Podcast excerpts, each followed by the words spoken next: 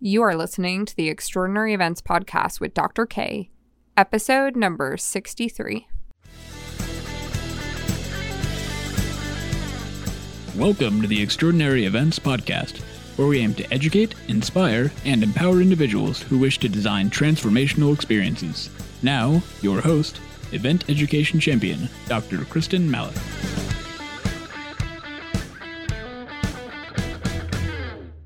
Hello, hello, everybody. I am so, so excited to have a special guest on the podcast today. She is phenomenal. I'm so excited to share her with the world.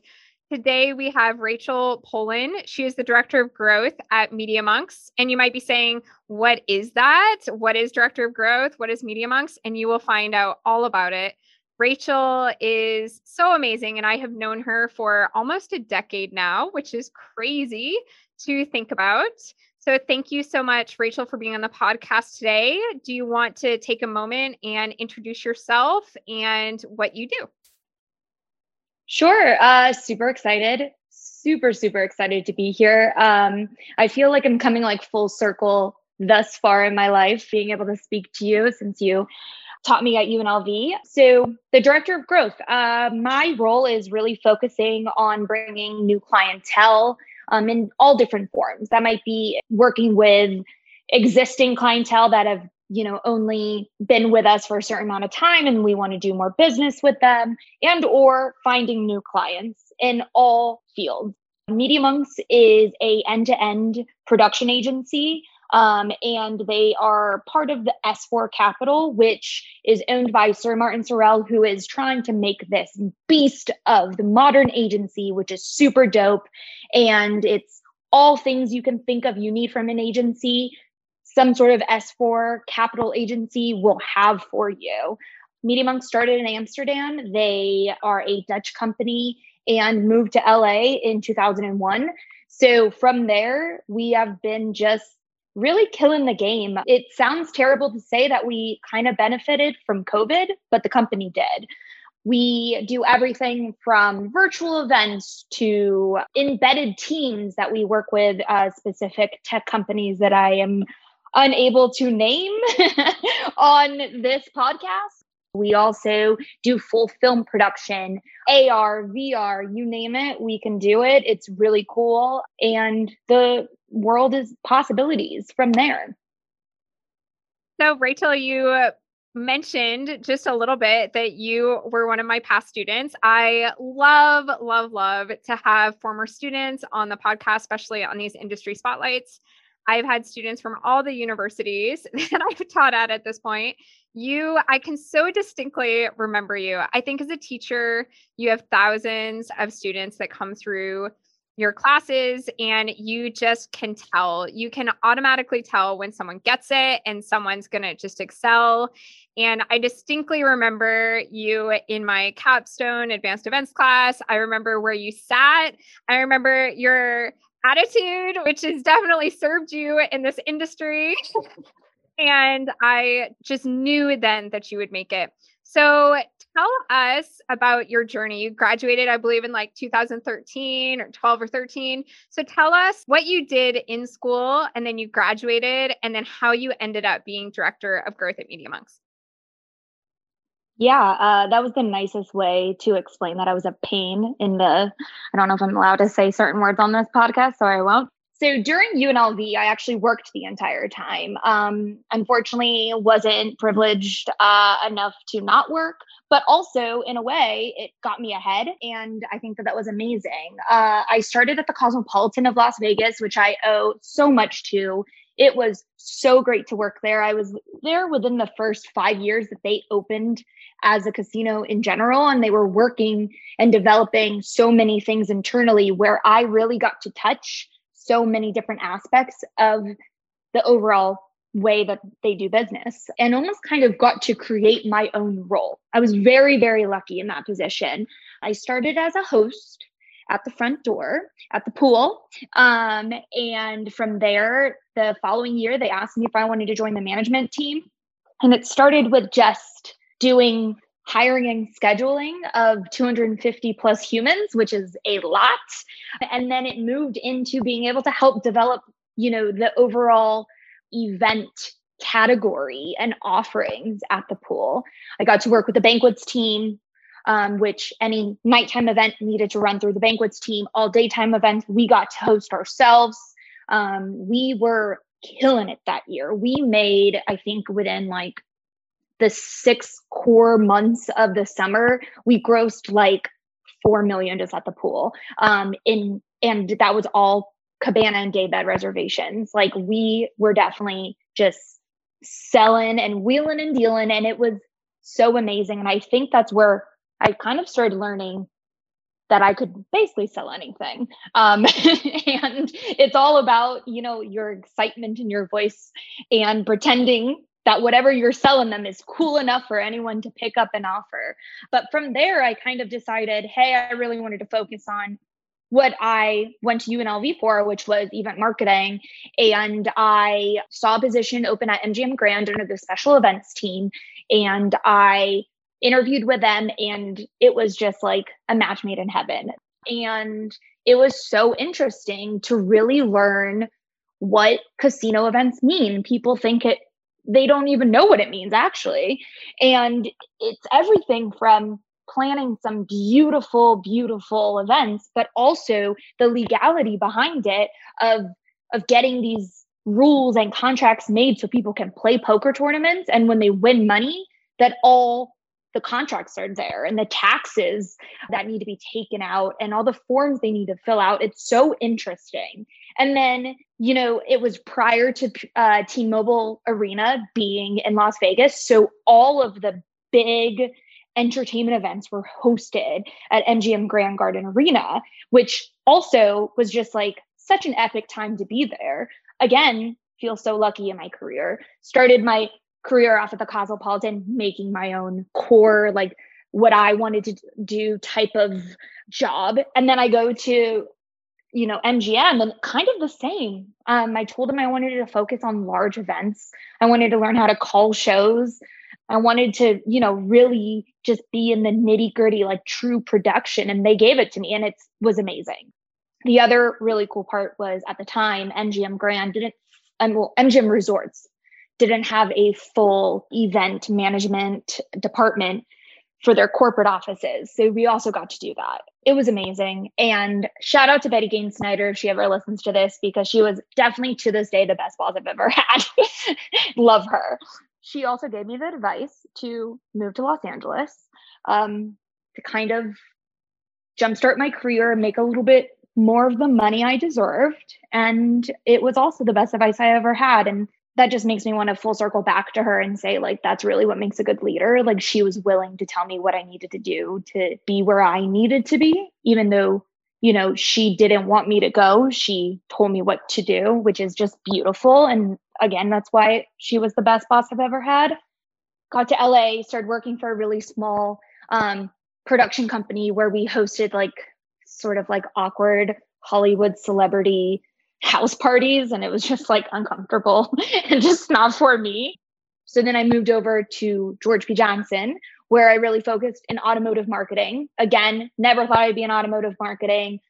When you think of it, you think of like, it doesn't sound like fun. It's very straightforward, cut and dry, but it was beautiful. And I was able to really focus in sponsorships and partnerships and sporting events and music festivals and film festivals, which then landed me at Media Monks, where I get to do, kind of basically do the same thing, but hand it off to other people to fulfill it, which I'm okay with at this point. You have had just such an incredible career, and you're still so young. And I just, I've so enjoyed keeping up with you over the years. Like every two or three years, we end up getting on a Zoom or a phone call or something and just catching up. And so for all our podcast listeners today, you've had just such an amazing career. What was, I, I have so many questions I'm going to come off of your story with, but so let's start first. You're a student, you're a student of mine in this class, and you are already getting experience, and then you graduate, and then you accept your first like full-time career-minded goal. You're like jumping in.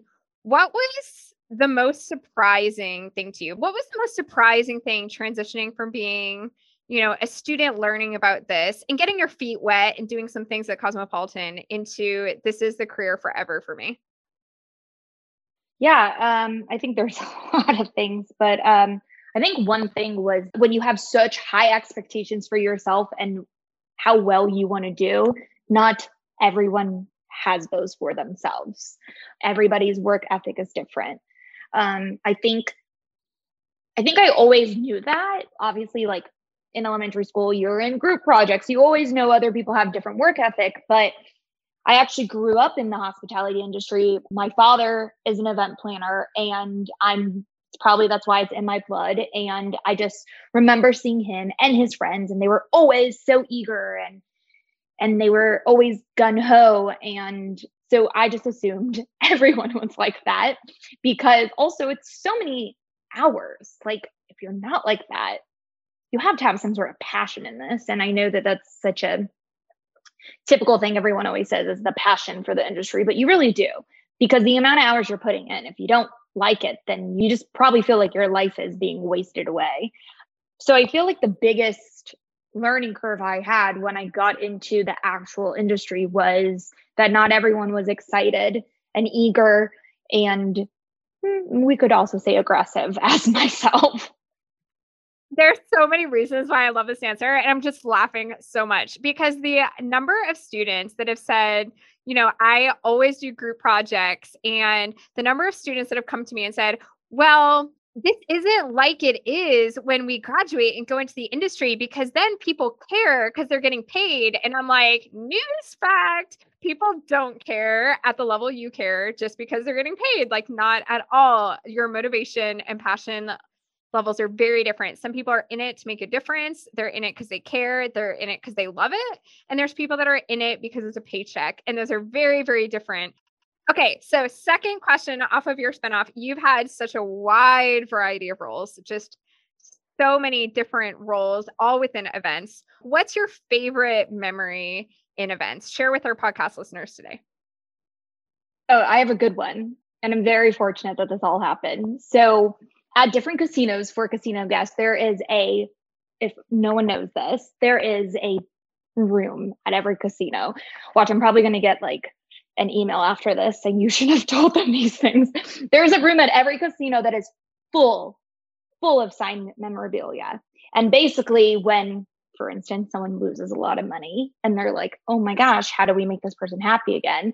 They can just go into this, this room of signed, beautiful memorabilia and get something out. And it could be like Mayweather signed, you know, some boxing gloves, or, you know, um, some sort of N F L player signed a helmet. And it's like, they give it to them, they gift it, and it makes them happy. And they come back and they lose more money, which pays for everybody's, you know, careers and jobs. So there is insurance that you can purchase for all of this signed memorabilia to ship to you. It is highly expensive.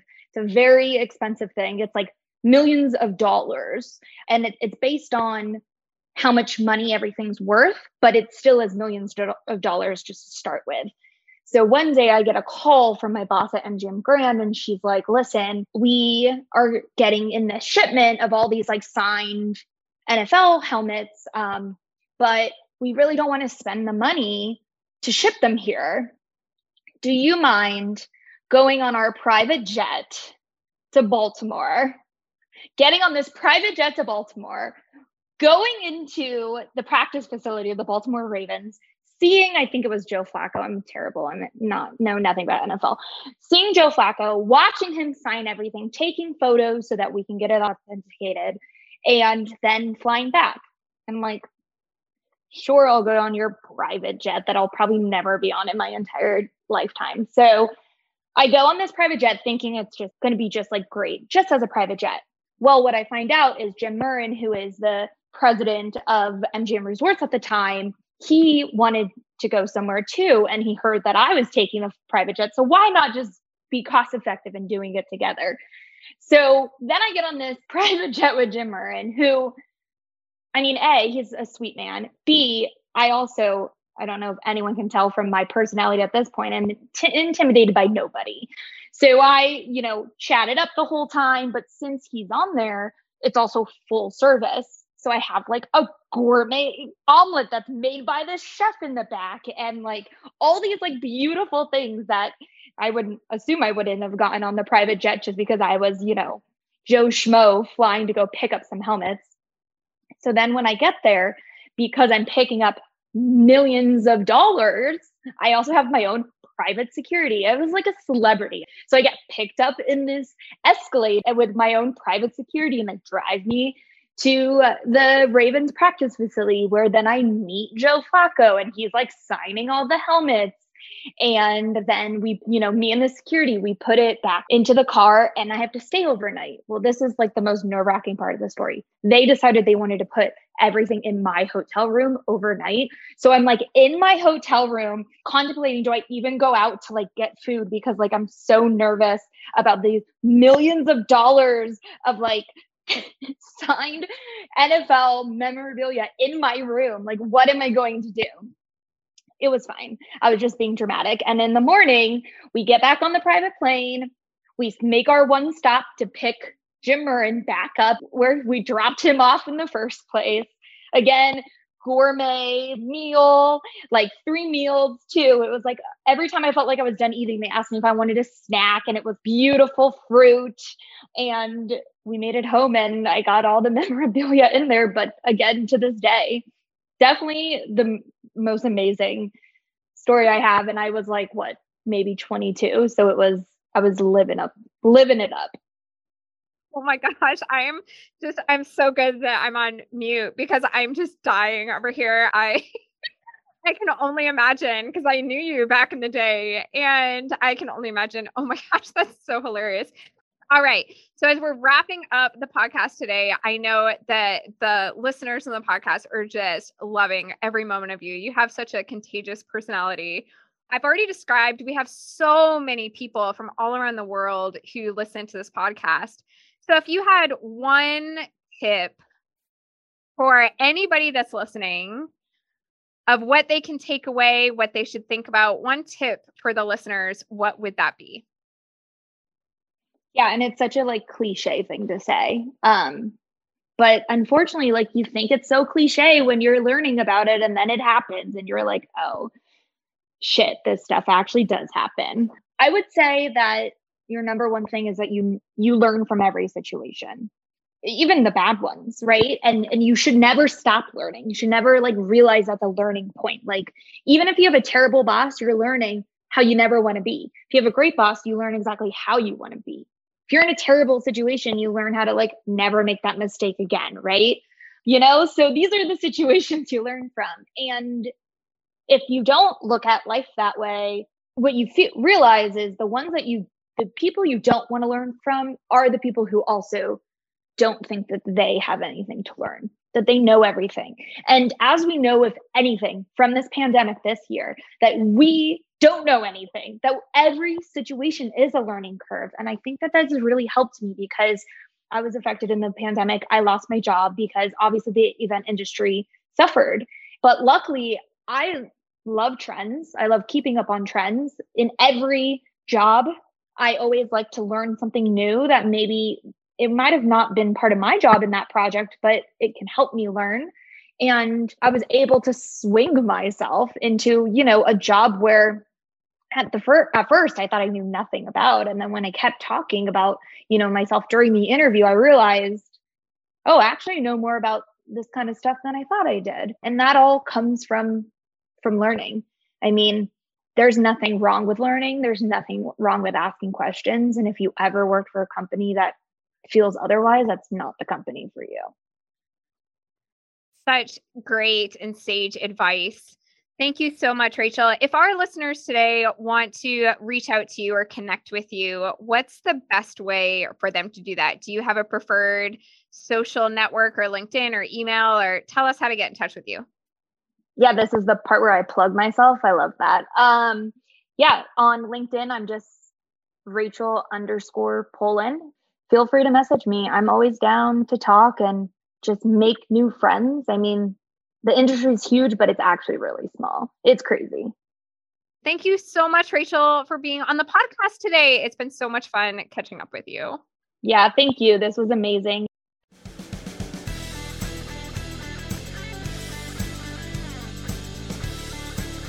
Thank you for listening to the Extraordinary Events Podcast. Stay tuned for our next episode.